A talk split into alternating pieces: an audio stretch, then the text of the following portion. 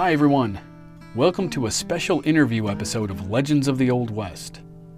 If you're listening to this right after it's been released, we're just a few short days from the premiere of our new show, Infamous America. It starts in October with Season 1 Salem, a show that will tell the story of the Salem witch trials. And many of you have probably seen the name Black Barrel Media associated with this show or on social media. My sister and I teamed up to form a company to produce audio and video content, and it will be the home for Legends of the Old West and Infamous America. The Legends website and social media channels will all still be active. We're still going to keep posting everything related to this show on those pages. That won't change. But from now on, oldwestpodcast.com will redirect you to our company's website, blackbarrelmedia.com. Head over there and check it out. It'll be your one stop shop for information about the shows and the videos we've produced and everything else. That's where you want to go from now on. But all right, at this moment, you're here to listen to Craig Johnson, author of the Walt Longmire Mysteries. Craig's books are fixtures on the New York Times bestseller list, and his new novel, Depth of Winter, is no exception. Those of you who have been longtime listeners will know that I spoke to Craig over the summer, so this is a fun follow up to that interview. He spent the month of September touring the country to promote his book, and I caught up with him in Scottsdale, Arizona. We talked about the annual event Longmire Days and what it's like to be on a book tour, and of course, Depth of Winter. Here's Craig Johnson. Attention, lovers of mysteries. I certainly count myself as one. In recent years, I've become flat out addicted to British and Scottish mystery novels, movies, and TV shows. And the natural extension of those is a game that allows me to experience the mystery instead of just reading it or watching it. Don your own detective hat in June's Journey, a free, hidden object mobile game that delves into the captivating journey of June Parker, a self proclaimed detective on a quest to unravel the mystery surrounding her sister's untimely death. It's set in the glitz and glamour of the roaring 20s, and you play as June, deciphering clues and uncovering secret plots within thousands of beautifully illustrated scenes. New chapters are added to the game each week, and you can personalize and decorate your very own Orchid Island where the story takes place. Download June's Journey on your Android or iOS device or play online via Facebook Games. Your detective journey awaits.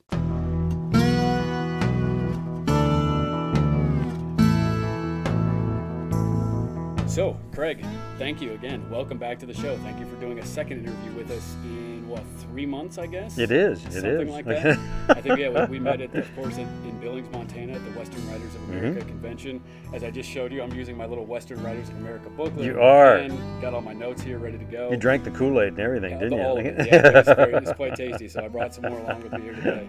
Um, so for, I guess as I, let me address the new listeners real quick. So we've accrued a lot of new listeners over the summer as the show's been growing. So anyone who has not heard the first interview that I did with Craig, it was a, a July issue. So we're kind of following up on that. At that in that Mm-hmm. interview, you gave us a great tease of the depth of winter, which you are now out on tour promoting. I am. So we're going to talk a little bit about that. And so we have some limitations for what we're going to talk about, but we probably will get into a few spoilers down the road in this podcast. So I, Okay. for you listeners who are hearing this and you're big fans, I will give you a warning. You will be warned when the You, spoilers. you will come hear a noise. You'll hear a noise. There will like be big sirens and bells. So that you coyotes know- howling and Exactly. so you know when to pause it and when to come back to us when we get to that point. Uh, but for right now, we're here in Scottsdale, Arizona, and you are just a couple days into your book tour to support this, to support the new book. Uh, we're at the Poison Pen Bookstore in Scottsdale, Arizona. It's a great little place. If you've ever been in here, any of you Arizona fans, you can come in. You can see all the pictures of the authors on the wall. As I look at them right now, everybody has stopped through here. You've been here uh, probably a couple times, haven't you? Oh, geez, I've been here since the very first book, Yeah, Cold Dish, like that's back in 05. Like so, yeah, every year. You're a veteran. This is this I is am. stops I on am. Okay. Well, this is this is a big deal. This is a probably if you were to pick out, you know, probably one of the most powerful and uh, astute uh, mystery bookstores, you know, and probably in the world. I think you know this one certainly has give everybody else a run for their money. Yeah, certainly. If, if anyone lives in the Phoenix area, if you're stopping through Phoenix, if you're in the Scottsdale area, come check it out. It's a great little independent bookstore. There are few and far between anymore, so this is a proud little independent bookstore. Please come by and check it out. Um, so the first thing we wanted to say before we even dive into the tours, I want to hear a little bit about the tour. But since we last saw you, my sister and I really wanted to try to get to Longmire Days in August, and we could not make it. We were buried in our production schedule. We tried. We looked at the flights. We tried to pull it off. We couldn't do it. So tell me about Longmire Days. How was the event this year? Well, first off, don't worry about it because it happens every year. Yes, Like, we're, it- we're already planning for next year. And yeah, it's uh, even though you know, like we're, we're streaming the the six seasons of the television show on uh, Netflix, uh, the books are still going great like that. And uh, and the town of Buffalo is uh, wholly behind the idea of like continuing to do uh, Good. Longmire Days, and I'm I'm happy to do it. I'm going to write these books, you know, until I fall over the computer, like or whatever I happen to be writing on in 20 or 30 years, like it. And then uh, Robert Taylor said he's going to keep doing Longmire Days if they have to wheel him out in a wheelchair. Awesome. So he's game. So don't worry about it. It'll be fine. Like that. Yeah, it was. It, was. It was incredible this year. It really, really was. Like it I mean, you always think it's going to kind of slack off a little bit, maybe be not quite so big as it was. Like, it but it just gets bigger and bigger every year, like that. And um, and maybe a little smoother every year. I mean, whenever you've got a town of about four thousand five hundred people that's you know trying to host you know something of the the scope you know of Longmire Days, you know, which is uh, you know all those TV personas, you know, and then like you know fifteen to twenty thousand people you know show up, and it's uh, it's amazing. Like it really is. Like that it's not it, more the more of a disaster you know than than it is. Like it, um, and I, I mean that in the in the most you know charming of senses. Like that it's uh, it's kind of nice like that because you know everybody's really um, extraordinarily well behaved for a crowd that size, and um, it's funny like that because every year the sheriff and the uh, the chief of police for Buffalo come out and do a crime report um, every week. You know, after you know Longmire days, look at and you know the, the thing they're always amazed by is that you know we have twenty thousand extra people in town and there's no extra crime, nothing happens like. And I'm like, well, you know, these are all people whose hero is a sheriff. You know, Yeah. so you know they're they're it's not like Sturgis or anything. You know, it's it's it's actually a pretty well behaved group like that. And uh, you know, hey, this this year was fantastic. Like it, it had uh, you know I think that I can't remember. I think the charitable auction like that made something like forty three thousand dollars Oh at the. Occidental Hotel, and um, the Fergs uh, motorcycle ride made close to nine thousand dollars. You know, for the animal shelter there in Buffalo. Oh my gosh. Um, we always try and break it up a little bit so that you have a, you know, a national charity like that, and then a local charity, Sure. you know, so we can kind of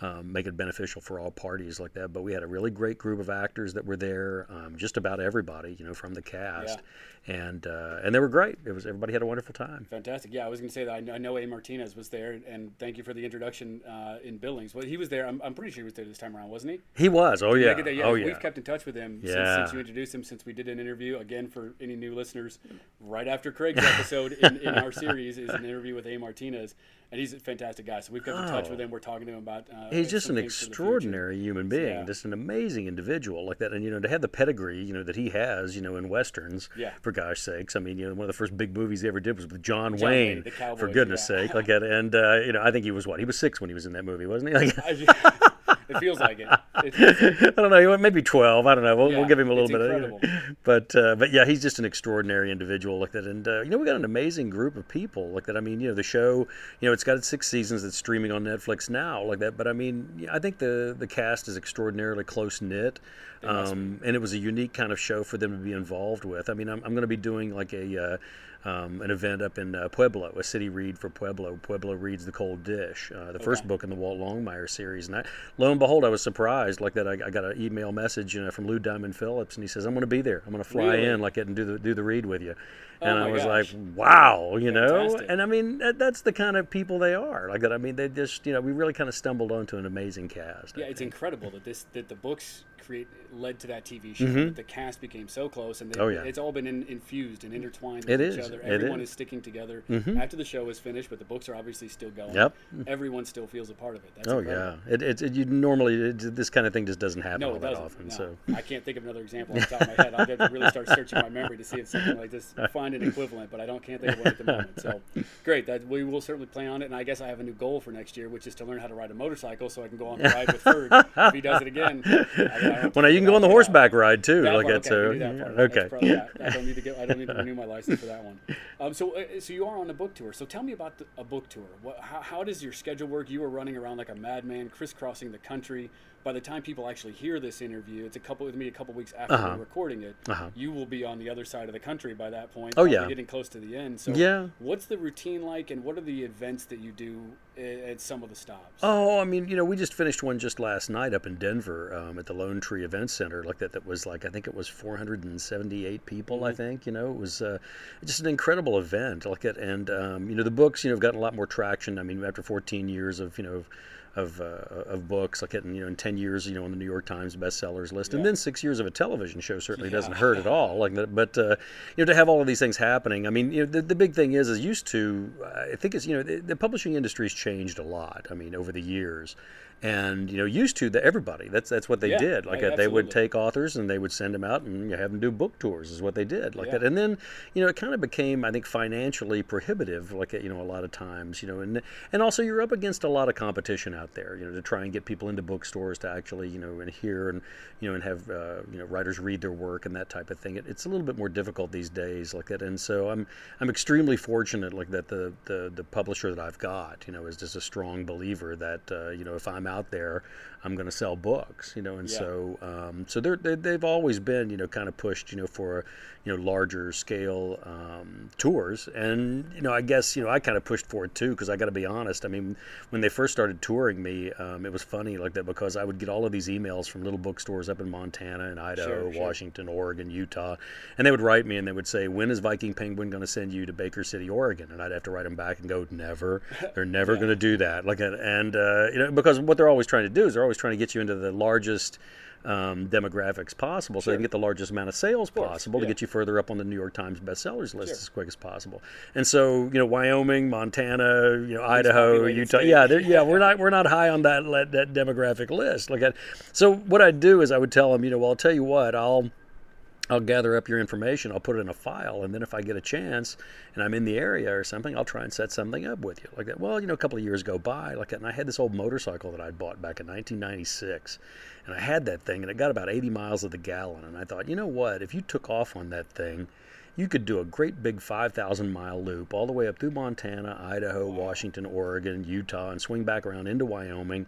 And you know, it gets 80 miles a gallon. Like if I can find enough sofas, you know, to surf Sure, on, like that, this sure. would be pretty good to do. Like it. And so it started out like with about maybe I think about a half a dozen bookstores um, the first year that I did it. And by the time that I finally had to quit doing it, um, I think it was close to 30 bookstores that I was hitting in that uh, So you motorcycle made tour. up your own motorcycle. I did, I did, Yeah. like that, and uh, and I think you know, I think Viking Penguin also noticed, you know, that that had a large scale effect, you know, because we were in the Pacific Northwest bestsellers list year after year after year, and they started thinking, you know, we sell books when Craig is out on the road, you know, so maybe we should send him out on the we road, should do this like that. Be yeah, a real thing that we do. and so, you know, they did like that. As a matter of fact, there was even one one of the executives there at Viking Penguin and says, "Is there any way you think we could get him out on the road and have him do like uh, maybe four different motorcycle tours, like on uh, four different sections?" And find, I think uh, Kathryn Court, the president of Penguin, said, "We do need to give him enough time to go home and write Yeah. every once in a while." But you need to keep So- producing the books to support the tour. This kind of a cycle that exactly, to it's a vicious, vicious circle, yeah, is what it is. That, for sure. Well, actually, maybe think about it too. That before,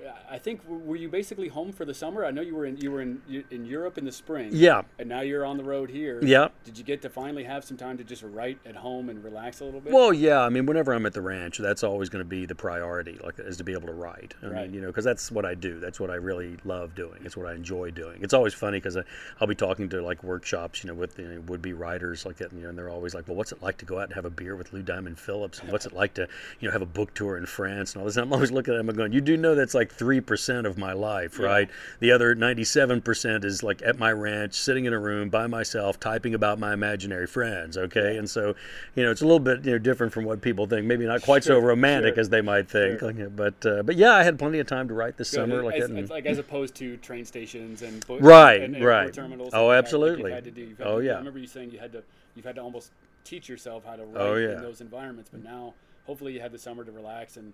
You know, we'll all find out what's coming up next for Walt. Well, you think you're, it's precious, you know, and you think you have to sit in your chair and your Yeah, desk with your of mug of coffee Yeah. looking out your window, you get Yeah. past that after a while. yep, I totally understand.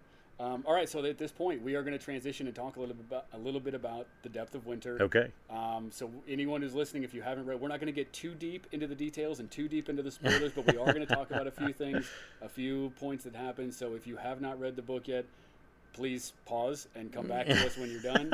Uh, we'll, we'll, be here waiting for you. But for the time being, we're going to move on and talk about Depth of Winter. Um, so I, I, typically think it's best to begin at the beginning. So we'll start uh, right off the bat with when we first spoke. You decided that this was this was the book that was going to be the confrontation between Walt and the character of Tomas Bedard, mm-hmm. the, his kind of nemesis, mm-hmm. the most evil character of the series so far. Yeah. What made it? What made this the right time to bring that confrontation to it? Well, you know, it actually, you know, I mean, these confrontations started like at the, you know, conflict between these two individuals started like in uh, Serpent's Tooth, like that, which was about five novels back. Right. And you know, I wanted to try and see what would happen, you know, with having a, you know, an arc of conflict that would go further, you know, than just one novel. Sure. You know, because that's actually one of the, the hard parts about, you know, whenever you're writing murder mysteries like that, or you know, dr- you know, crime fiction or whatever you want to call it um, you come up with these, you know, these these uh, really really interesting antagonists, you know, and you develop, you know, backgrounds for them like that, and develop them, and then right. you work so hard to make them, and then they're dead by the time the book is over, like, and so you you yeah. lose them, you yeah. know, and so you know, I thought, well, what would happen if maybe I can like, you know, get this arc, maybe just go with a longer arc um, for this particular character like that and see what can happen to it. And also, you know, Walt, you know, is um, pretty much, you know, I mean, he's, he's been confronted before like that, but this individual is one of those guys that just keeps coming at him, mm-hmm. keeps coming at him. And not only him, but his friends, his family, family yeah. I mean, everybody around Everyone. him. And so there don't seem to be any rules of civility with this individual at all yeah. like that. It's all kind of like, you know, gone down the drain. And so, you know, Walt really just doesn't have any, you know, that, that much of a, a choice in the matter anymore. He's going to have to deal with this individual one way or another. And, you know, this is a different kind of book in many ways. It's a thriller. It's not really a mystery like that. Um, yeah. It's very epic in nature. Um, it's also very foreign, you know, to, to coin the phrase. Like, you know, Walt's not only out of his, you know, his county, he's not only out of his state, he's out of his country. Yes. You know, he's having to, you know, contend, you know, with a situation that's actually in a foreign country.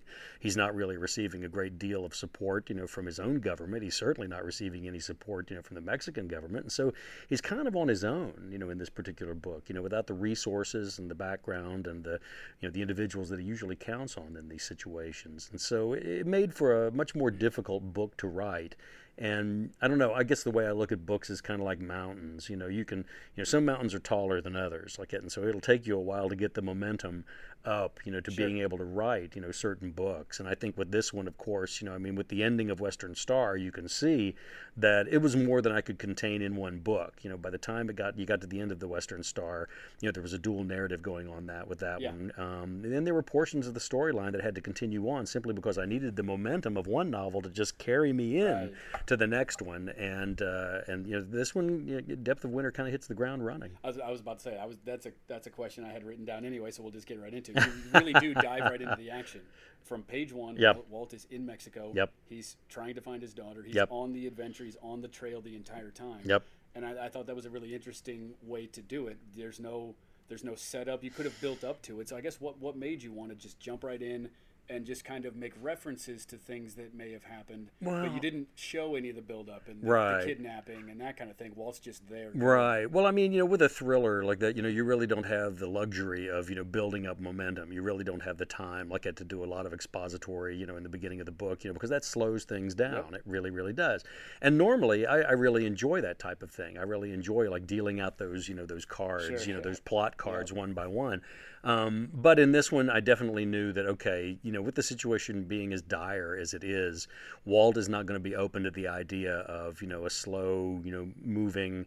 Uh, you know, uh, uh, investigation like that to sure. find out where his daughter is and what it is that's going to happen. He needs to be hitting the ground right away, like that, and uh, that kind of predicated the entire structure of the novel to a certain extent. Great, great. And so I, I was, I was thinking about the the title of it. Um, anyway, as to kind of slowly work backwards a little bit, the depth of winter felt like I, I, think the average I think the average person as they walk up and see it they're going to assume it takes place in a snowy wintry environment. I know that you, your books do take on the seasons, and this kind of takes place in a winter season. Oh yeah, but clearly it's not in a snowy environment. It's oh. almost there's a layer of irony to the oh, title. Oh, absolutely. He's down in Mexico in, in the heat. Absolutely. This Well, so well, I, I, get. How did the title come about? Well, you know, I get I get emails from people like you know on a periodic basis. Like they'll write me emails and they'll say, "There's a lot of snow in your books," you know, and I'm like, "Well, I don't live in Key West, you know, like so."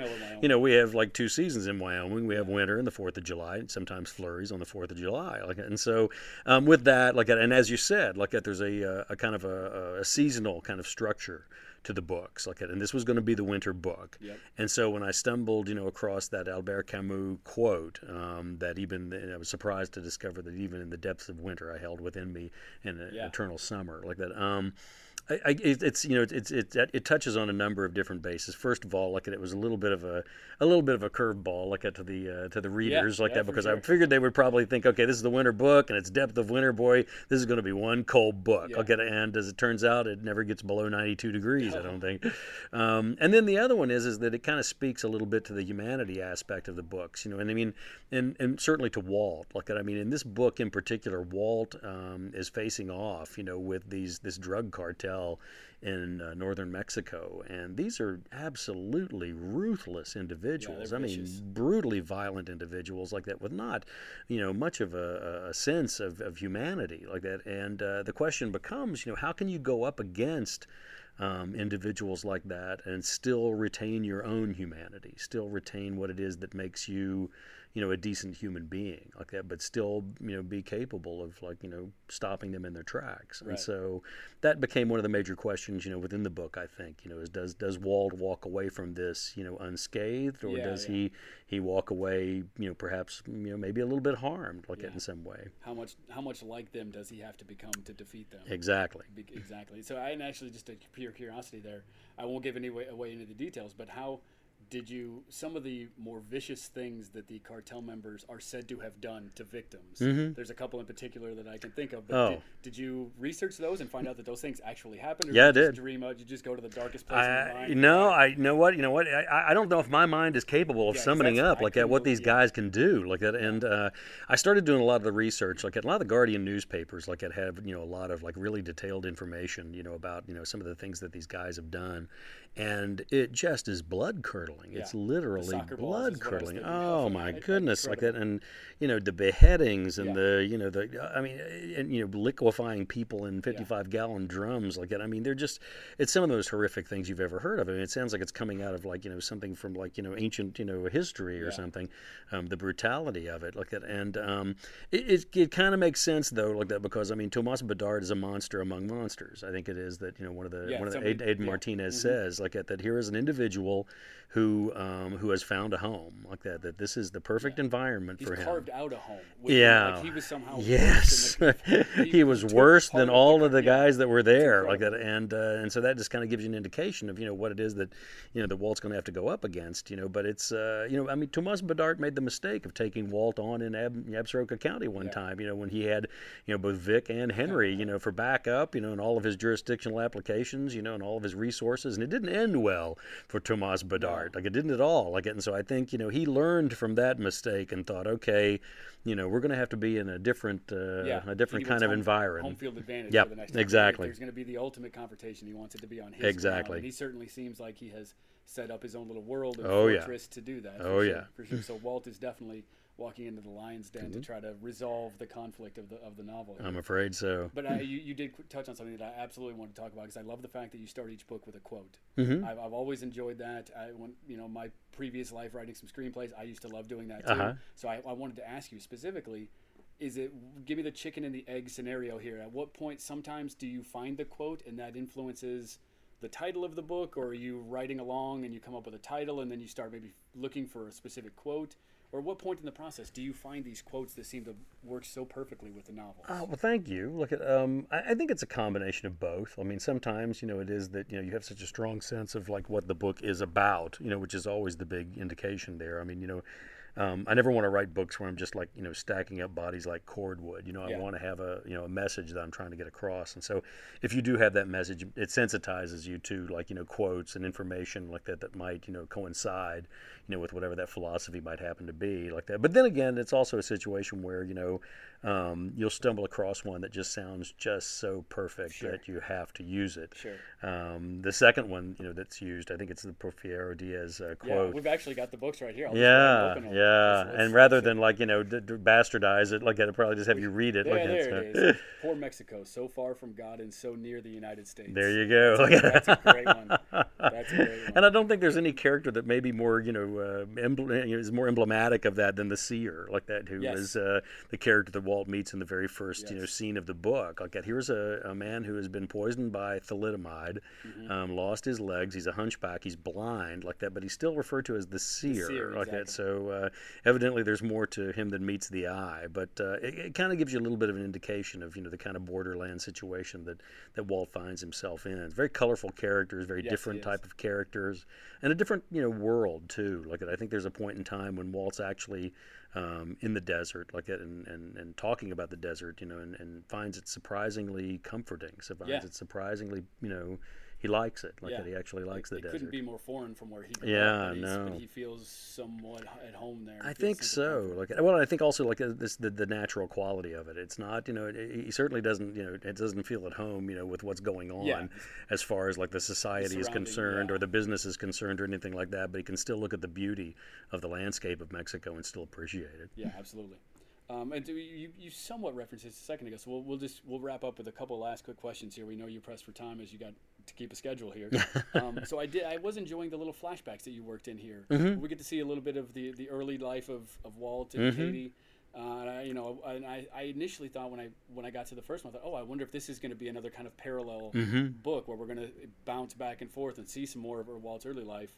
Um, and so I was kind of I, I won't give anything away to the readers of it, Gunny, but I was pleased. I was pleasantly surprised by the way you did that. There's a couple different mm-hmm. flashbacks of different things throughout mm-hmm. the novel that I really liked. So I mm-hmm. wanted to at least throw that out there. Thank you. to Say that I, I appreciated that point and and to see I, I liked the way you used them to not explain to the reader exactly how you did, but what I- what prompted the, the little flashbacks with Katie, and then there's a small one with Vic with with the confrontation with Tomas. Right. Um, I, so- I, I think a lot of it has to do with just you know how it is that the human mind works. A lot of times, like uh, you know, we work on a very visual, um, visceral sense. Like at, and I guess the way that I looked at those little excerpts was almost like snapshots.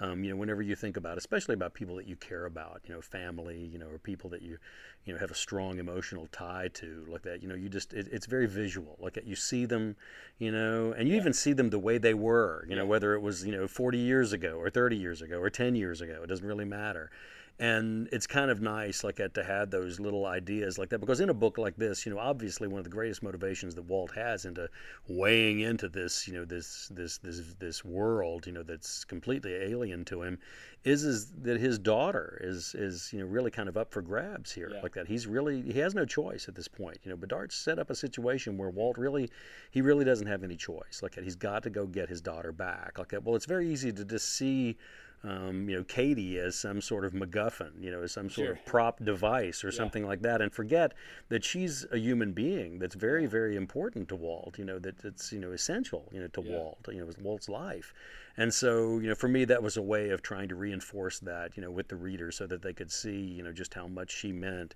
you know, to Walt. You know, as Right. they worked their way through the book. because she does she does spend a good portion of the book as the name that's being chased after. Yeah. we don't get to see her Yeah. very much, obviously. Well, yeah. I mean, the books are written in first person, Yeah. like, and so it would have been, you know, it would have been quite a reach, like, that to suddenly change, you know, and have, Yeah. you know, Katie's, you know, view of what was going Yeah. on or something. I haven't done that, you know, in 14 novels. You know, I mean, I kind of let Walt be the voice, Yeah. you know, of the novels, like, and so I thought, you know, okay, well, then maybe those snapshots wouldn't be such a bad idea. this is a way to work her in there. yeah, I think so. on. I, like think it. I think it worked. I hope it did. No, I, yeah, it certainly certainly has for me. So uh, the last thing I wanted to bring up was just a, a fun one. We'll kind of end on a light, more lighthearted note. I love the Bob Lilly stuff. The Bob Lilly ruse cracked me up for the entire time. So I guess if I'm gonna if I'm gonna phrase a question in here, why Bob Lilly? How did how did Bob Lilly become the choice? You for know, this, for this device? when you've got a six foot five, 260 pound white guy like down in central Mexico or, or northern Mexico, he's going to kind of stand out, you know. And it was really kind of a difficulty because you know what are you going to do with that guy? How are you going to? You can't, you know, he's you know he's he's big, he's white, like and he's going to stick out like a sore thumb. And so you know uh, when the seer comes up with the first idea, the first idea is that they're going to go on a safari like that for antiquities, you know, and weapons, like Yeah. they're just going to find old weapons. Well, then you know Walt has too high of a persona. I mean, you know, the, the, the federal governments of both, you know, the United States and Mexico are looking for him. Yes. And so, you know, whenever this group of uh, you know of individuals, police officers like that, finally come to the cathedral and they got it surrounded basically, and Walt can't get away. the seer comes up with another idea. Yeah.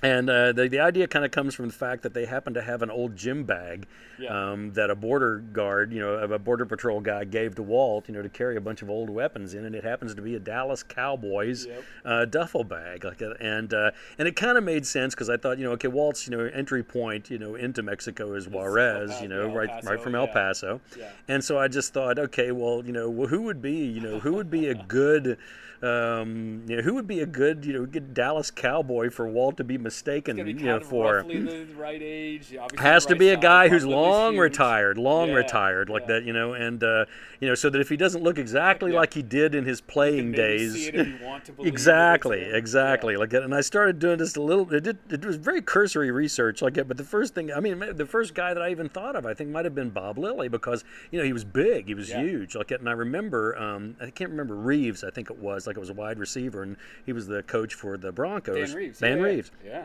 And there was a story that he used to tell, like that, about uh, about uh, Bob Lilly, about how he was like just this big slab of meat. You know that all these guys, you know, really worked out all the time, and they had all of this, you know, uh, muscle definition and all this kind of stuff. And Bob Lilly just didn't have any muscle definition at all, but he could pick up the other ten guys on the team and throw them across the field. Like and I thought, well, that's kind of how I see Walt to a certain extent. And then when I read, you know, that he was like six foot five and Yeah. that he weighed two hundred and you know fifty five pounds, I was like, well, there it is. That's it's Walt. perfect. Like that's got to be him. Like and so that's when Walt started signing little plastic footballs Yeah. in Mexico. Like It's Bob Lee- I, I loved it. I thought it cracked me up, and I thought it was great.